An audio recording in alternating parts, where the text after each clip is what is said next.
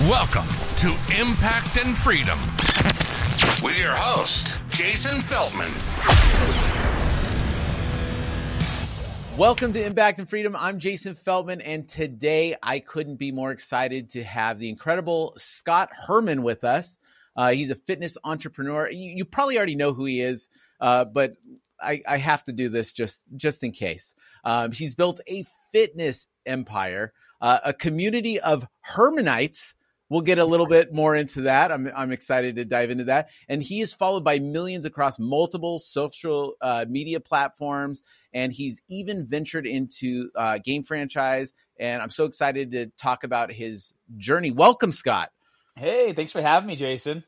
Yeah, man, I'm I'm super stoked. We connected online, as a lot of people uh, do these days. Um, it's amazing just, uh, how many more friends you make when you just leave your DMs open. yeah, it's inc- it's incredible. I'm actually I'm I'm going to be speaking uh, in a little bit to a bunch of um, a bunch of insurance agents ab- about social media, and it's crazy to me how many connect how much real life you can create from the internet.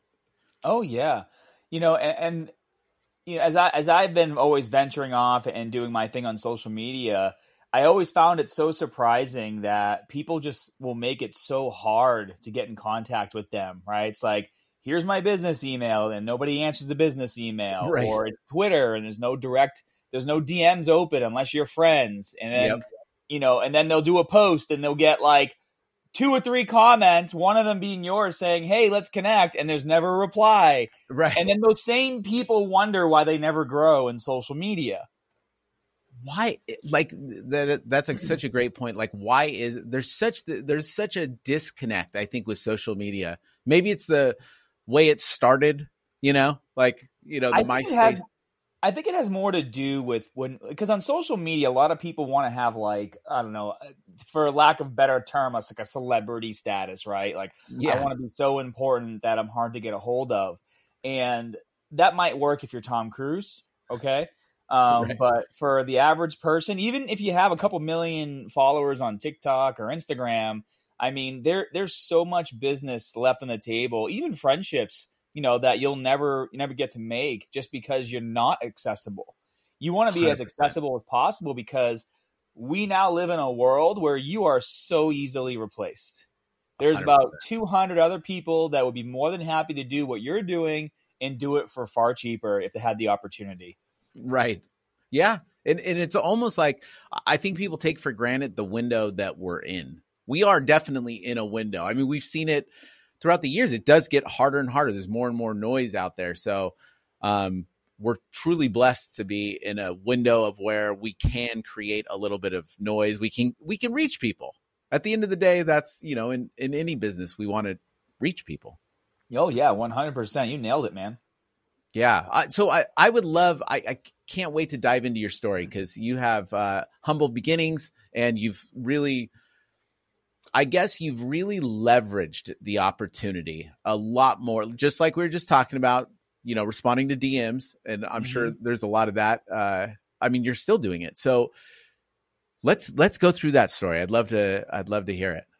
Yeah. So my story is, my story is kind of funny and all over the place. Um, I actually had I just met somebody at my gym the other day that was asking me like how I got started and if it was possible for them, you know, to do something big like I did. And I said, hey man, like I'm just a, a kid from a small town. I grew up uh, in between Salem, New Hampshire, and Lawrence, Massachusetts, and if I can do it, I feel like anybody can, right?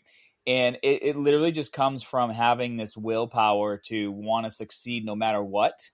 Um, and I feel like it's very important, especially at a young age, to you know have hobbies and have have things that inspire you. So, for example, like I played a lot of sports growing up, and obviously I'm big into fitness, but I never really watched sports on TV. I never got into it, but I was always into video games and comic books and cartoons and anime, and and a lot of those types of, of um, content especially in anime, you know, these characters, they have these really big dreams and, and they let nothing stop them from accomplishing those dreams. In fact, I don't know if you've ever watched uh, One Piece, but I've been rewatching it from the beginning, um, the English version, English version of it. But the main character, Luffy, you know, ever since he was a kid, he said he's going to be king of the pirates, and everyone just laughs in his face. And then he just gets stronger and stronger and stronger. And despite every hurdle that he has to go through, I mean, he isn't king yet, but he's pretty damn close to being the strongest in the world, if not already is, uh, with the release of Gear 5. If you're an anime nerd, you know what I'm talking about. But, you know, I, I've always kind of surrounded myself at a very young age with the, these visions of grandeur and just – you know, when I was a kid, I was very introverted, right? So, what even got me into working out was the fact that I was picked on and bullied, you know, at school for being kind of quiet. I had I had my friends, obviously, right? Like, I had a great childhood, but you know, I was a target for bullies because I was very introverted, and my thought process wasn't if I got big and strong, I could beat the crap out of the bullies. My thought process was I could get big and strong, beat the crap out of the bullies, and also protect my friends mm. right? And so even like, and that was like the superheroes that I worshipped, like Superman and Captain America and Wolverine were my favorites as a kid. And so that kind of led me into working out. Uh, I started uh, doing uh, working out in my, my in my basement at my dad's house. I found all his old weight equipment. He had he had like those old school shitty like cement filled plastic you know weights. Oh, yeah. You ever yeah. see those? They like they totally. like disintegrate after five or six years, you know? Yeah. And, and, all I knew how to do was bench press and bicep curl, right? so just like just hitting it hard. And like I said, I did sports growing up, and so um, on the wrestling team when I was 14, one of my friends on the team, Ryan, uh, he knew that I was into weight training, and he's like, "Hey, I'm working at this local Gold's Gym."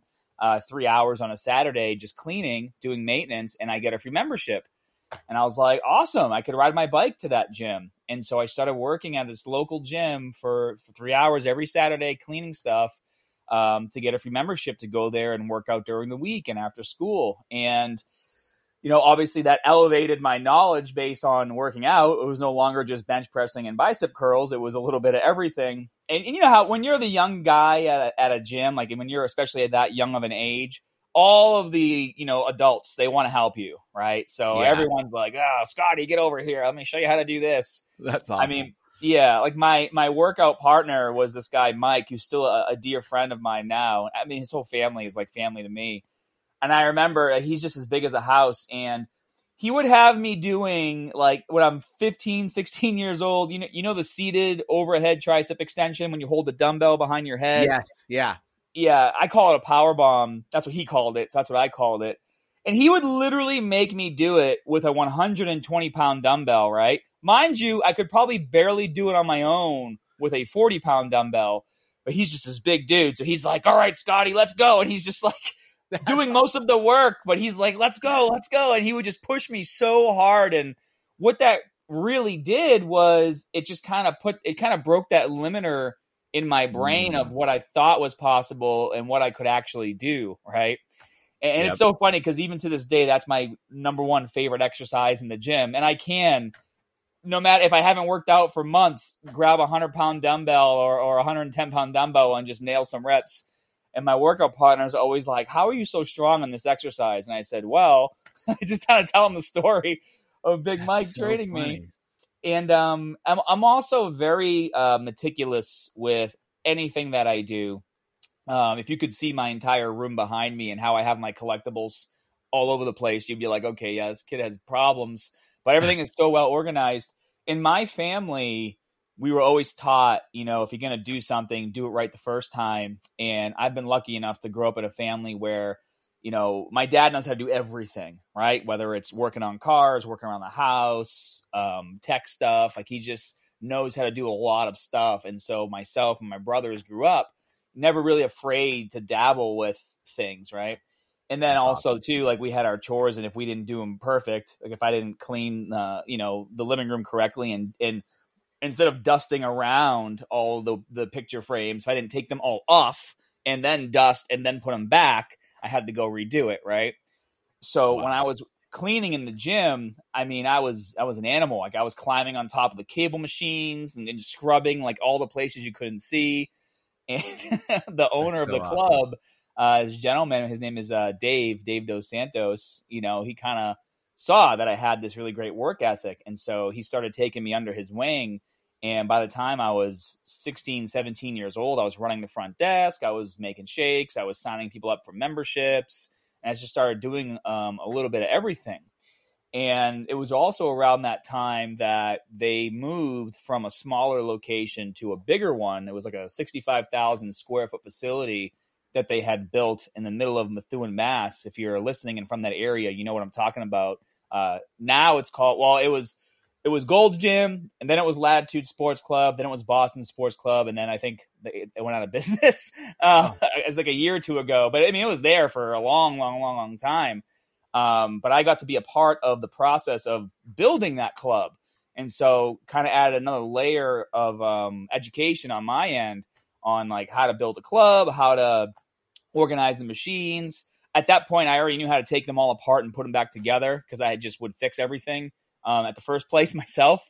Uh, it's so funny. I, I, just went to a brand new Crunch gym uh, down the street from where I live right now. They just opened, and I'm using a few different machines. And I went up to the the ma- general manager. I'm like, dude, this machine's missing bolts. This is gonna break in a week if you don't fix it. And the guy just brushed me off, like, okay, dude. And what happened a week later? Machine broke, cable machine broke. I was like, bro, I literally told you this shit a week and a half ago, but you didn't care you know, and then I, you know, whatever. We'll get into that later. Uh, stuff like that bothers me because I'm like, dude, you literally could have went down the street to Ace Hardware, got the bolts, and fixed that machine before it broke. You know. But um, anyway, oh, so we we build this Gold's Gym, and then I turned 18 like a year later. And you, obviously, you can't be a personal trainer until you're 18. Um, I was already training my friends and you know some people before I was 18, but officially became a trainer when I was 18 years old and that's when I started to really build gr- like really great relationships with a lot of my clients. I was training all these different people, and one of my clients, whose his name was um, Scott Propowski, he had a, a company called Photos in a Minute. And at that time, I was also starting to get into like modeling in Boston, and I was trying to pursue, you know, modeling and acting and all that stuff. And uh, Scott, it's funny, his name is Scott. I'm Scott, so it might get confusing. So Scott was like, "Hey, man," um, he go he was going to New York City a lot, and he was doing all these different events for like The Sopranos and Men's Health, and um, where basically they would have parties, and his company, Photos in a Minute, was literally you would take a fun photo, the background would change, and it would sh- it would spit out the photo in a minute. So everyone at the party could take cool photos and then actually take them home, right? and he's wow, like, "Hey. I need help." You know, lugging all of this equipment around the city, going to these events. He's like, "Do you want to start doing these with me?" And I was like, "Yeah, let's go, let's do it." And so I started going to New York City with him, helping him with these events, and that's how I got hooked up with Men's Health magazine because they actually had a contest, um, best abs on the East Coast, and I entered and ended up winning, and that got me a modeling contract in New York City. So now, um, you know, 18, 19 years old, uh, I'm training people. Actually, I'm sorry. No, at that point, at that point, I was 22. Sorry, I was a little bit further. Um, I was training people in the gym all week. I was actually going to school, you know, going for my business degree at Merrimack College. And then I was like hitting New York City every other weekend trying to do these modeling gigs. Right? I don't even know how I did it, honestly. It was just, That's it was like crazy. a four hour drive just to get to New York on the weekends. Right. So that got me in the magazine for Men's Health, and then uh, even to this day, I'm still in their big book of exercises uh, for awesome. like for like chest and abs. If you if you can dig up that book at like a Barnes and Noble, go to the chest section, you'll see you know me, you know when I was like 22, 23 years old. That's awesome. Um, I was the first person to have three pull out posters in one year for Men's Health magazine, so that was really cool. And I just kind of started getting into the business side of things. And during that time, I had another client. Her name was Holly, Holly Early. And I had been training her for about, you know, four or five months. And she was um, super into like reality TV shows and things like that. She's like, you should try out for the real world.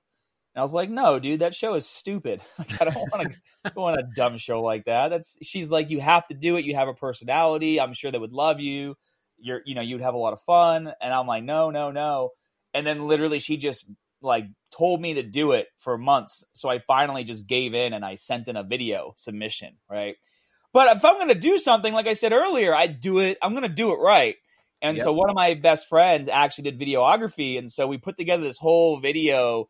And I'm really good at leveraging opportunities. And so I'm like, well, I just had best abs on the East Coast for Men's Health Magazine.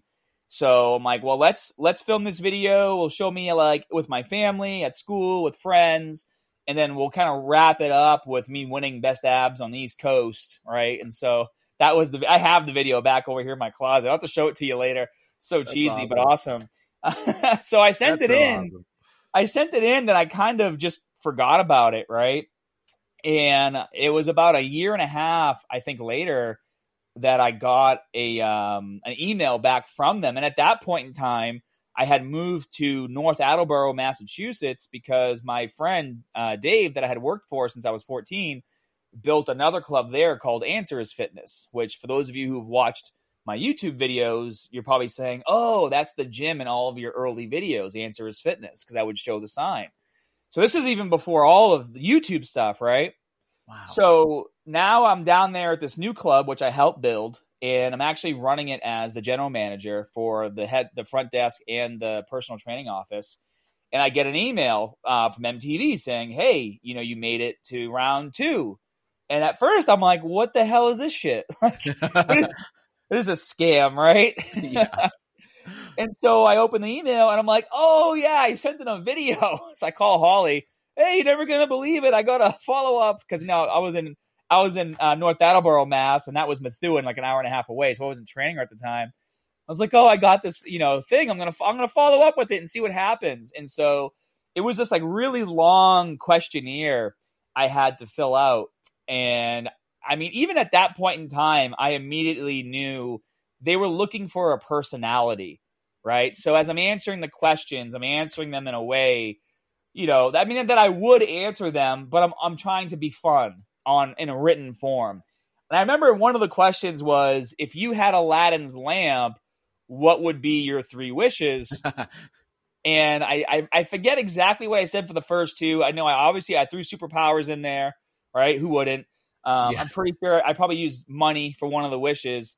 But for the third wish, I said, and for my third wish, I go, anyone who watched the animated series of Aladdin knows that once he set the genie free, they did cool shit like every day. So I would just set the genie free on my third wish, and then we That's would do cool, cool genie shit all the time. yeah. all right. And so um, that got me on, uh, you know, to round three, and then round three was like a Skype interview. Round four was an in person. Um, it might have been an in person, yeah, in person meeting uh, in Los in Los Angeles. Um, and then round five was another in person meeting. And there's a whole crazy story we can get back to ab- about that, where I, I got stopped by like seven police cruisers and almost shot. Um, we can get back to that later. Wow. it was just it was a misunderstanding, but it made a great story for when I had to go back to my my second interview in person because on the way to my first interview, one of my friends from college, Lily, she lived in um, LA and she drove me and her car ran out of gas and I was like pushing it down the highway and I was like 2 No hours way. late to my first interview. So like the first in-person interview, they're like busting my shit because I was 2 hours late. And then um, when I came back for my second in-person interview, the, the lady who was interviewing me heard, she goes, Oh, I heard what happened to you the last time you were here. And I was like, shit, wait until you hear what happened when I left. And I got into that whole story. so, you know, we can, I said, we can get into that. Well, I guess I can tell it really quick right now. Yeah. you got it. Basically, um, I left, you know, LA tired as hell from pushing this damn car down the highway for like two miles. And I'm on this train because I was staying in San Diego. Uh, there was a, a convention there called IHRSA. It's a, like a fitness convention for like selling equipment. And I'm like, I have on a, like a strap backpack, a crossbody backpack, and it has a pocket in the front. And so I had my iPod there, and I put on my music, and I'm like, I can see the hotel. I was staring at the the Marriott Marina, or. It was something called something like that in San Diego. I'm like, I can see it. I'm just gonna when this door opens, I'm gonna run as fast as I can in that direction, and then I'm gonna take a shower, crash, and I'm out. And so I start as soon as the door opens, like it wasn't even all the way open on this train. As soon as it got like barely open, I was just gone, right? And so I'm running down the street as fast as I can, and I make it like five minutes down the road, and all of a sudden I get like seven police cruisers roll up on me, guns drawn, and I'm like, holy shit, right? So I'm like standing there, my hands up, and then I I, I kind of like put my hand in my pocket, and they're like, put your hand. I'm like, I'm pausing my iPod, I can't hear anything, right? Should have just probably taken the headphones out, but you know, I wasn't thinking. I had guns in my face. And so the police come over and they handcuff me and they're like, you know, searching me. And I'm like, what the hell is going on? And they're like, oh, so a bunch of people called in saying someone matching your description was seen loading a gun. And the only thing I can think of is when I was standing in front of the door on the train and I was adjusting my backpack and pressing play on my iPod and just getting everything ready, some stupid people thought I was loading a gun. Oh so, gosh. yeah so um so the guy is like searching me or whatever and then they're trying to search i'm talking to one cop and the the cop behind me is like trying to take my bag off and it's a shoulder strap bag right so he's like yanking on it and it's like hitting my handcuffs i'm like dude like it's not gonna pass through the handcuffs you're gonna have to uncuff me and, and take the bag yeah. I'm like, I'm not gonna run away. like, you know. So um anyways, so obviously there was a big misunderstanding and the police officers I was talking to originally they asked me, they're like, Hey, you know, what what what were you doing in Los Angeles? I'm like, Oh, I was there for a job interview. Like I didn't even bring up the show or anything like that. They're like, Oh, okay, whatever. And so after it was all done, the the police officer that I was speaking to was like, Hey man, he's like, you know, you were just like really nice. Like you weren't giving us any shit. You just followed directions. Most people would kind of just flip out if something like this happened to them. right. And you see those videos all the time where people like get stopped and they and they have an attitude. Like if you just do what they say, nine times out of ten, you, they'll they'll be happy and they'll take care of you, right? Right. So now the cop is getting a little friendly with me, and he's like, "Oh, so like, what job were you interviewing for?" And I was like, "Oh, actually, I, I was I'm on round six for going on the Real World, so I was doing my interview." They're like, "Oh, that's so cool, whatever." So we're talking about that, and I was like, "Can you guys give me a ride to my hotel? Like, I'm just so tired." And like, sure. So like, I jump in the back of the cruiser, and this is like when Superbad just came out. I'm like, so come on, guys, do you like put the lights on and just go through all the reds, or what, what's up? And they're like, yeah, we can't do that. Oh, that would have been amazing. yeah. So we roll up to the Marriott, um, this like super, it's a super nice Marriott in San Diego, and they just like let me out of the back of the cruiser, and they're like, have a great day, and everyone's like, what the fuck, this kid just came out of the back of a cruiser. anyway, so, So like that was insane. Uh, and then I, I told that story when I went back for my interview, and they were just like, "What the hell? Where do we find this kid?" Yeah. Um, and apparently, I didn't blink the whole time I told the story because the woman was like, "You did not blink for the last ten minutes, so we need to like pause." And I told her, I said, "How does it feel to be on the nervous side of the interview?" oh man, so that's like my life leading up to that point. Then, of course, you know, I went on the show, uh, the Real World Brooklyn. And that was an amazing opportunity. I made lifelong friends on that show, and uh, they actually called my season. For those of you who haven't seen it or don't even know what the show is, is they take, uh, eight people, put them in a house together, and you kind of well for us for our season, we were the first season where there wasn't a team job. We were all pursuing like modeling, acting, dancing, show hosting in the city. So we would go into the city every day, and they would um, document that. And so that was great. And I learned a lot about being on camera because you're on camera being filmed for three months straight. So you get used to that, right? And you have to do confessionals every single day about what went on that day. So there was a lot of Mm. responsibility there. And then after the show ended, I moved into the city and I was still pursuing modeling and acting. And that's when I started kind of making YouTube videos because at that point, I haven't worked in a gym for about a year and a half, two years. I was starting to miss just teaching people fitness. And so I just started. what year was that? Uh, 2008, 2009. Okay. Yeah, like right, right in the beginning of 2009. Nice. And so I, I started making my videos just because I missed working with people, right? And, and training people. And it was so funny because I would try to go to like the Crunch Gym on 14th Street in New York. And like every gym I went to was kicking me out because they did not want me filming. Like imagine, imagine today going in a gym and them being like, "Hey, you can't film." You're like, "Uh, what?" right. Like, Yeah, totally. yeah.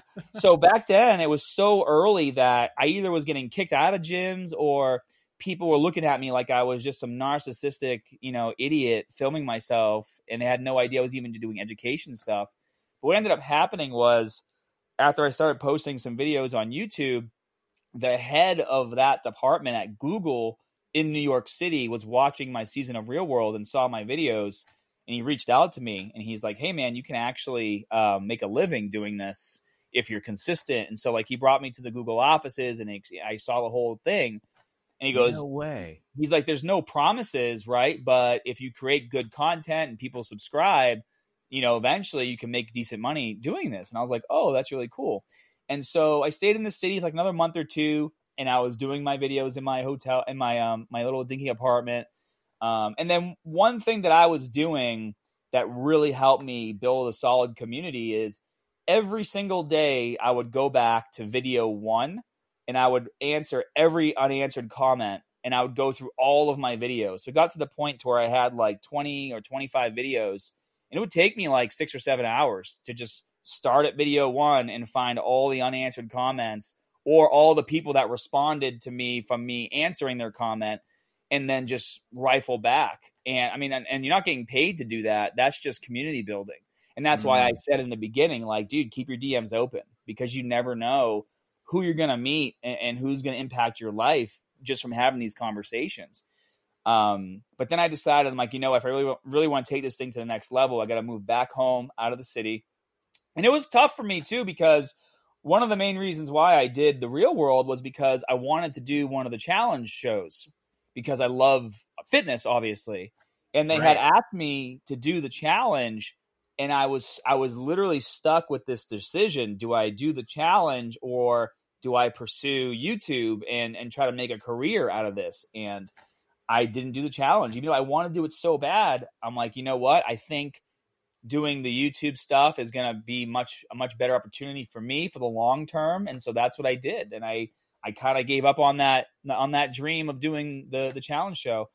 So I moved back home went back to the gym um, started working there again um, as like a co-general manager. It's you know the, it's a family gym right at that point. Like it's me and my all my friends I grew up with and then my buddy Dave owned it. So I'm there co-GM you know doing the nighttime shift and then I would work until 10, lock the doors, and I would film videos uh, with two of my clients, Cliff and Tom, until like one in the morning, right? Like it was like a rich, like two or three nights a week, Cliff and Tom come back to the gym at 10, and then we would film videos all night long. And it was crazy back then because there was like no algorithm, right? Like I could film these videos and just upload them all at once to YouTube and they would all do great. So it was cool. That's uh, awesome. Uh, and then that led me to being the head trainer for Lionsgate. They had a YouTube channel called BeFit. Um, and so I did a lot of like those DVD workout series with them. I did a lot of content for their YouTube channel. Um, I did a lot of movie integrations with them for like The Expendable, Central Intelligence, Day After Tomorrow. Uh, that was really cool. Uh, they got me in a in a movie. Uh, it's called Heist. You might have seen it. it has um, Robert De Niro, Dave Bautista, Jeffrey Dean Morgan, uh, and Mark Paul Gosselaar in it. It's like a yeah, I remember that one. Yeah. yeah. So I, I, have a small, a very very small role um, on camera with Mark Paul Gosselaar, and I'm a SWAT team captain. oh, my cool! Head, my head shaved. Yes. I people to this day are like, dude, I just watched this movie Heist. Is that you? I'm like, yes, it is. That's awesome. So that was cool. And um, I mean, from there, I just, you know, I was the first person to ever get a supplement sponsor with, B, you know, the supplement sponsor was BSN uh, with, with them for like the last 13 years. But I was the first influencer to ever get any sort of supplement sponsorship, right? To the to the point to where the original athlete manager, his name was Brandon. You know, I, I showed him my YouTube channel and what I was doing, and at that time I had like four thousand subscribers, which is nothing nowadays, but back then it was a lot. And he's like, his exact words were, "I don't know what you have, but you have something. So let's let's start something." Right? That was like how it all began. And so, um, you know, I also worked at bodybuilding.com. I think my home program uh, that I filmed a couple years back is still one of their top programs called MetaBurn 90. It was an awesome program to film. Actually, if you go on um, Instagram and type Scott Herman, my stickers pop up that say "Let's get started," and that's uh-huh. from that program oh, that's awesome. And then yeah, I just you know I I just kept building the business, building the business. Have around three million subscribers. Um, you know, thousands of videos on platforms all over the world. different countries. I mean, different languages. I mean, I was just in Greece on a family vacation about a month ago on this tiny island of Delos. We did a boat trip and I was exploring the ancient ruins and I climbed to the top of this mountain and I was walking down and the one other person walking up was like, dude, are you Scott Herman? I watch your videos. like, oh, that's so cool. um, but yeah, so that, that was, that's pretty much what led to, you know, my fitness career. Uh, and then about three years ago, I had someone, uh, get me into crypto and they they're like, "Hey, buy this token. It's called Shiba Inu token." And I was like, "Okay." So I just bought some, and then it just friggin' like skyrocketed. I was like, I "Holy crap!" That. There's there's some craziness, and that was during the bull run, so obviously like, everything was doing well. But that token became like the number one token ever, hit like a 41 billion dollar market cap, and I did really well with it, and that kind of piqued my interest, and so I started diving into crypto and. I made a separate YouTube channel, more or less to kind of like that's how I learned, right? Yeah. When I do my fitness videos, I do a lot of research to make those videos. So I figure, well, if I do a crypto channel, that'll force me to really, you know, dig deep and learn as much as I can and make content about it. What ended up happening was started joining live streams of other uh, popular crypto YouTube channels, but I would join on my Scott Herman Fitness handle and nine times out of ten they'd see me comment and be like dude scott herman i watch your videos growing up how to bench press and how to squat when i was in high school when i was in college. And so i kind of got indoctrinated into crypto by people who just grew up learning how to exercise watching my my content. And um, after about my first year i started to realize that you know there was a big opportunity there but its biggest opportunity was in gaming because in mm. gaming, whether you're a gamer or not, you understand, you know, asset ownership, right? If you're playing a game on your old school Nintendo and you turn it off, like the game is done, right? And you can't sell any of those individual assets that you might have collected, whether it's different characters or skins or weapons, right? Mm, yeah. But in, in crypto, all it really means is when when you're playing a game, and let's say you're playing like Fortnite, for example, and you buy a skin for your character, like a different outfit, maybe in season one a few years back, that you couldn't sell that individual skin. But if it was an NFT, you could. And just think about like toys. The original G.I. Joes are worth so much money. Why? Because they don't make them anymore. But you can physically hold it, which means you can sell it. So in a mm. game, when certain items become very popular and more people are playing the game, items that are very rare and hard to get all of a sudden have value and it's value you can now extract because I can actually sell it to you and transfer, you know, this asset, this digital asset from my game to your game. Right.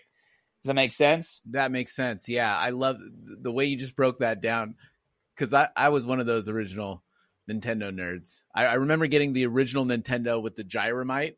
Remember yeah. the gyromite thing? Oh yeah. Robot, uh, Rob the robot. Yeah. Um, but yeah, I see like like my kids playing uh, Minecraft and like trying to collect, you know, get the coins so that they can get the new skins and all that stuff. So I I could see the that would be huge value.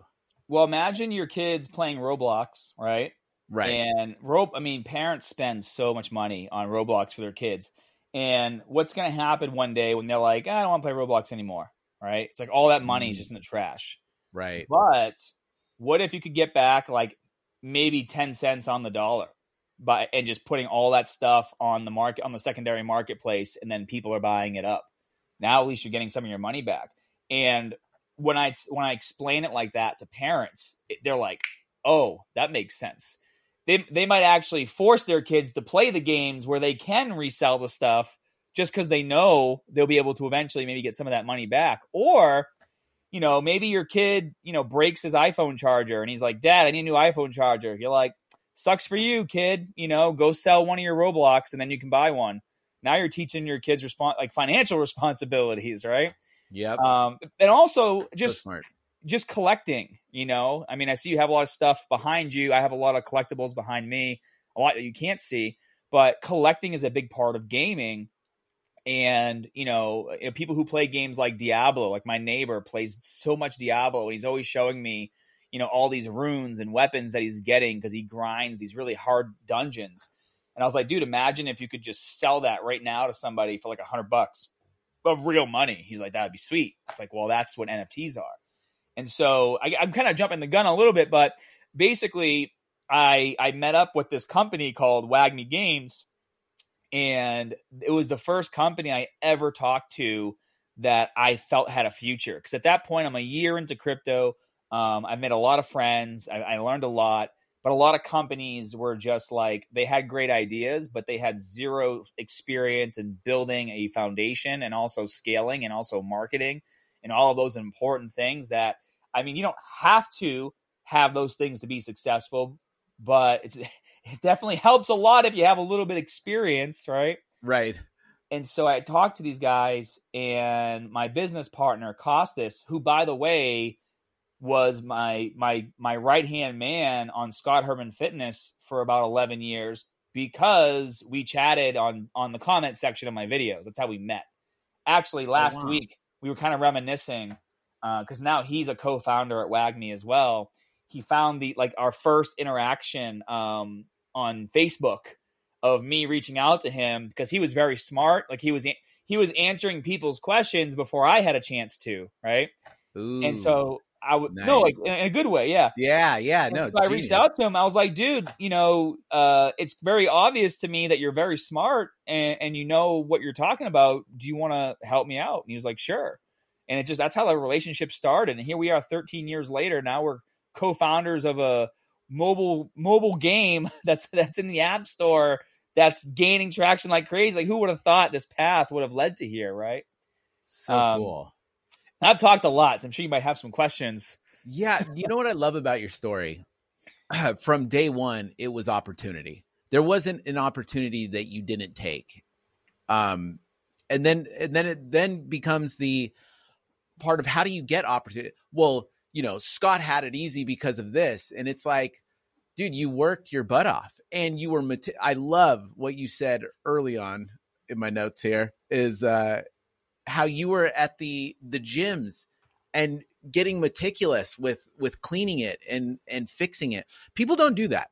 Like the general population, they don't go deep. It's some, something that I call peeling the onion. People usually are on the surface level of doing things, doing yeah. or even thinking, where it's like, peel the onion. Like, how can how can we do this better? How can we do more? You know, um, which led opened a door, which opened another door, and then you just you just walked in the doors. Like you you took the opportunity, but people recognized the extra time that you took and care in the things that you pursued.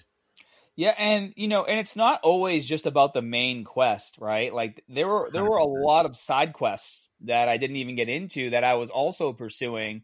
I mean, um, when when I was young, I was mowing lawns for like 10, 15 bucks, trying to make money that way, right? When I was real young. And then when I was a sophomore in high school, me and my best friend actually started a DJ company and we were DJing like all the kids' parties and graduations and you know proms, and we were, then we started doing weddings and things like that. We ran that business for like eight years together, and it only really disbanded because he moved to Arizona, and I, I was you know getting into you know what I told you about building the gyms in North Attleboro. Um, I got my real estate license, and I was dabbling in that for a while too, and just it's just constant pursuance of I guess not even just to make money, but just knowledge of mm. hey, if this doesn't work out, I have this. But what ends up happening, and you, and you realize this, and this is something that it, you can't really understand it until you get older or until you know you've put some miles down because it's when you look back and all of a sudden all those things that seemed random now fit together like mm. this intricate puzzle so for example um, you know, we do a Twitter space for WAGMI every Wednesday, and we call it WAGMI Wednesday for obvious reasons. and uh, our CEO Ian was talking last night on there, and he was giving me a bit of praise, and he's like, you know, Scott is just has this like dumpster of useless information that is now all relevant uh, to what we're doing here now in gaming. Because again, I I'm a huge anime nerd. I love cartoons. I love comics. I love like you know Family Guy, South Park, Simpson, like. And yeah. I have a, my memory, like I remember everything word for word, right, right, line for line. And so a lot of times we'll be in like meetings and we'll have an idea and be like, oh yeah, this one time on South Park, blah blah blah blah, and they're just like, how do you remember this shit? Like, That's But- awesome. you know, so we actually just did a um a, a revamp of all our 12 main hero characters in our game. Um and we worked with a company called GadgetBot and GadgetBot is like the number one AAA graphics design studio in the world. They do Transformers, they do Jurassic World, uh, Ender's Game, Pacific Rim, Alita Battle Angel, and then the games they've done are you know Apex Legends, Apex Legends Mobile, Call of Duty Black Ops, Borderlands Two, and Wow. so um, you know we're we're redoing our characters, and I've actually been posting now that the characters we're- releasing them one a day. Today is actually day eight of twelve, so there's already eight other videos on our YouTube channel, and I'm showing the process of their like our original character and then GadgetBot's original sketch and then all the variations of the character until we came to the final version. And I joke because I'll be talking to Alex, who was the the lead project manager from GadgetBot, and I'll be like, "Dude, you remember this episode of you know whatever anime and this character and this and and he's knew, he knew exactly what I was talking about." So like getting the message across of how I wanted certain characters to look or uh, maybe certain like weapons or designs for them to have. Again, all of that information, that ones that seemed useless, is now really coming in handy when I talk to people in the gaming space. Because also in the gaming space, especially in Web three, it, it's really easy to be seen as like uh, I guess a poser is the right word, right? Like, oh yeah, you're into gaming. What games do you play? Oh, I played like Mario once. It's like, no, okay, Right. you're not you're not a gamer, right? Right. What's your KD ratio on Call of Duty? What's a KD ratio? Like, okay, you know, you're Yeah. talking to the wrong guy. You gotta you gotta walk the walk and talk the talk. But um, yeah. So it's just been so interesting looking back on all of that experience. And then I'll tell you what, man. A lot of the times I'll have a meeting. You know, like uh, we were doing a VC raise, and so I'm having all these important meetings with people bringing in funds for for the project. And I swear to God, like after five or ten minutes of being on a call, they'd be like, "Dude, I think you taught me how to work out when I was in college." No way. So like I'm having all these meetings, and I'm talking. I'm having meetings with people like in Hong Kong, and Singapore, uh, Australia, New Zealand, and they're like, "Dude, oh, I know you. You're the fitness guy. What the hell are you doing in gaming?" Right? and it's like the whole conversation changes, and so even though I haven't been as laser focused on fitness content, I mean, I'm still posting on my YouTube channel all of that the last 13 years of hard work and determination and you know never being a sellout and always staying positive and true to what I wanted to do is paying off in a totally different genre in a totally separate business. It's, it's crazy.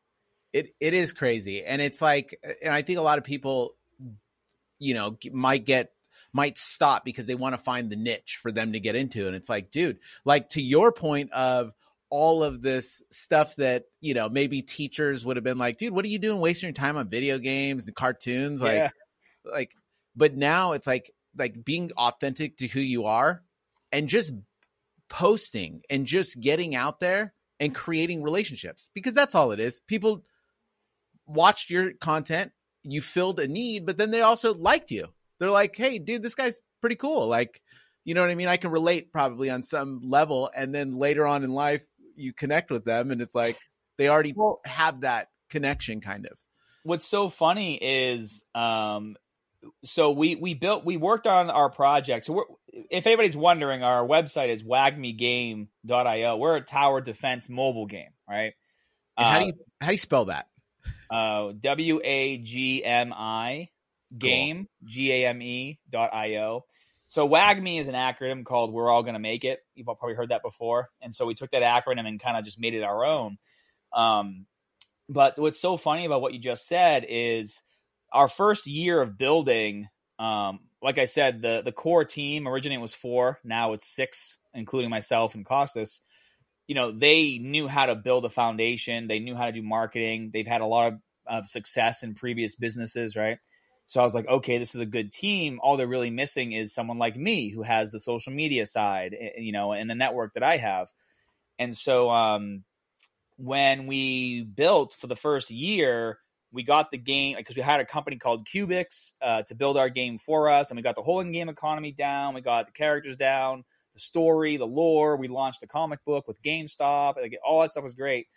I was like, okay, now it's time for us to bring on some like real talent from Web two. So guys that worked at EA or Respawn or Bungie. And one of the first people we hired was this guy. His name is Brent Pease, and he was the general manager at EA and the director of operations. So like, doesn't get wow. any higher than that, right? Right. And so um, one of our co-founders, Lewis, was the one who reached out to him, and you know, they're chatting back and forth. And Lewis is like, "Hey, here's the team." And then so Brent's like, "Why is Scott Herman Fitness on your team?" right? No way. That's so awesome. So we have a meeting and he says to me straight up, he's like, "I want to know why you're here because I've been watching your videos for years." And I just kind of like laid it out for him like this is why I'm here. And you know, obviously he agreed and saw the vision and then he joined the team. And that was like our first really big win outside of, you know, web the web 3 space was to bring on a big name like that and you know, obviously that opened up his Rolodex and we've been bringing all these guys in that have worked on like top titles like Apex Legends and Garena Free Fire and all these different mobile games that were number one in the App Store.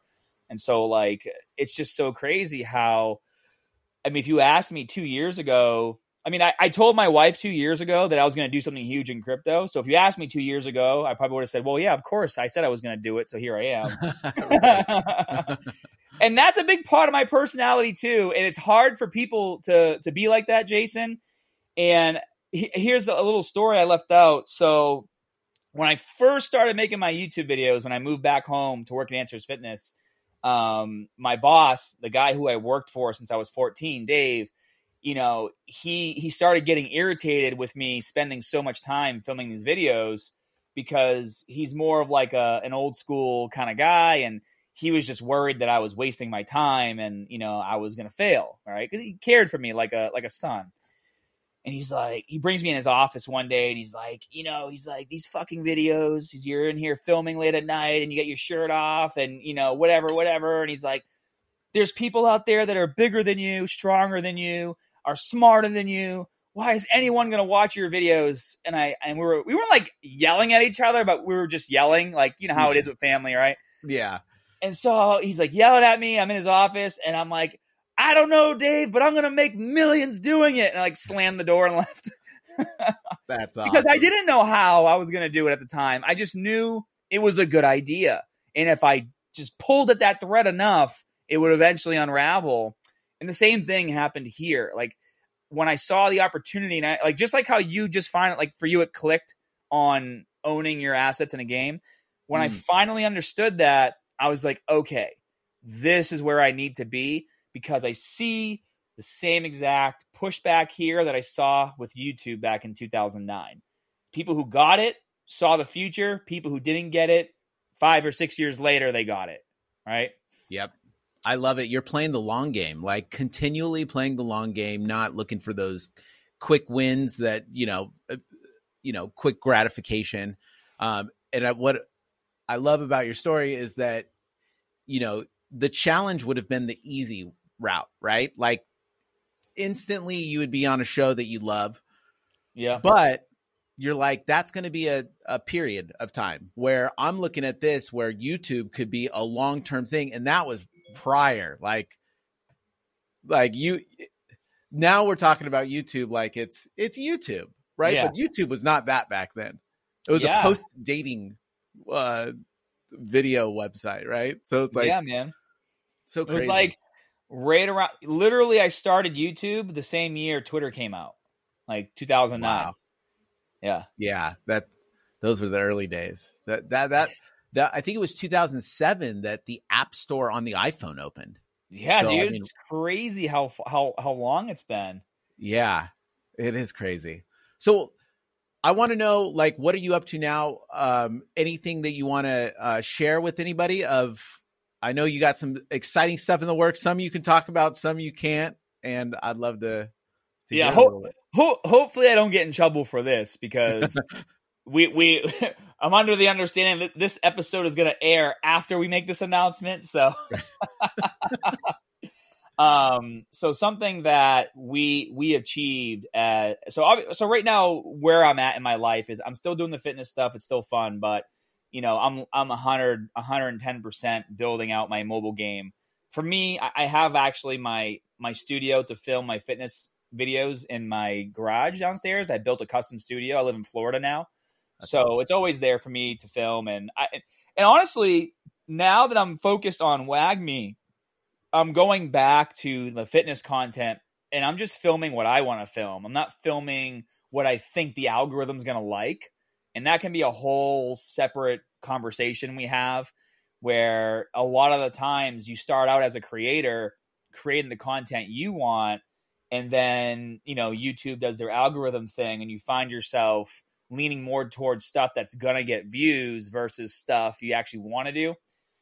But anyways, because now I'm so focused on WAGMI and the fitness bit, I have I have a website, right? Muscularstrength.com. I have workout programs there. That all does well on its own. So now I just film content when I want, you know, about what I want, and it's great. And for the mobile game, we just released our beta. So there's a closed beta right now. If you go to our website, you can sign up for it. Uh, it's Android only to start out with or you can use a BlueStacks emulator on your computer. And the reason why it's not on iPhone yet is because we're the first um, Web3 game where you can actually make all of the in game purchases with a credit card. So most people, wow. when they play our game, they won't even know that it's a crypto game. And that's part of the design because people are afraid of crypto. So like if you're playing our game and you buy like gems to upgrade a character faster, or if you buy a different character, the characters are NFTs, you're just buying them with your credit card, which is how it should be, right? Yeah. So that's been doing really well. So we're one of the first projects ever to make that happen, and our community is loving it. Uh, and then so our cool. Our biggest announcement, which should already be out before this episode airs, is that uh, Alex Seropian the co-founder of Halo and Bungie is our lead advisor. And wow. we are I'm pretty sure we are the only project in web3 and crypto that's been able to attract a name like that because again, this space is so new, people don't understand it. You know, not everyone's lining up to put their name behind a project, you know, with crypto attached to it. So to get him on board and have him, you know, be excited to be working with us and you know helping us flesh out more of our characters and our storyline. And he's at, he's going to be a big, big part of what we do for our second game because we're a gaming franchise. Our mobile game is our first game. He wants a huge hand in that, and we're aliens versus humans, right? In the year 3022, so. I'm sure that was one of the reasons why he gravitated towards us because the story's cool, characters are super cool, but yeah, having Alex um, join us was a huge, huge win. And it was so funny because I did a post on Twitter um, talking about like how excited I was for the characters reveals that we were doing and how it's so cool to see people play your game. And then um, he actually left a comment on my tweet, and you know we haven't announced them yet, so I was hoping people wouldn't like figure it out because I mean. Right. If you just see his name on Twitter, like you, you don't know who the co-creator of Halo is, right? unless you know, unless you know it's Alex Ropin, you're like, oh, okay, that's just a guy commenting on Scott's tweet. Right. But I was talking to my friends, and I'm like, how crazy is it to, you know, be working with someone whose game you grew up playing, right? Yeah, that is so wild, dude. Yeah. And that's like a massive game. Well, dude, congrats on that. Like that is so huge. Um, I love what you're doing with in that space too, because it's like we're like that post dot com bubble bursting phase with crypto where it's like now it's actually becoming like people are making like what you're doing is like making it actually useful by you know putting it more in the background where it's like you're using it more utility based mm-hmm. and making it easier on the end consumer so that's that is that is awesome dude i, I love everything that you're doing it's it's so cool to see um somebody that's had this like ingrained in their DNA for you know for this long. A lot of influencers, uh, which I hate that word, but like a lot of influencers, it's just like a flash in the pan. It's not like an actual career. Yeah, where yours, chasing the limelight. yeah, so And speaking, cool, man. Speaking of that, I, I may or may not be on another reality TV show coming soon. Oh, that's awesome! Congrats. Well, that's all I'm saying about that because that could be anything. Because Right, that's true. you know, if as long as I leave it, it, it could be. Hey, it could be something like you know. There's many avenues that could go down. I'll let you all wonder on your own. um, but yeah, there, there there's some more exciting things coming for us, so uh, we're pretty pumped. That's awesome, man. Well, thank you so much. It was a, a pleasure to have you. Thank you for taking the time out of your day. I know you're busy, dude. So, um, really awesome to connect, man. Yeah, thank you, Jason. Thanks for having me, and pleasure meeting all of you on the podcast. Thank you.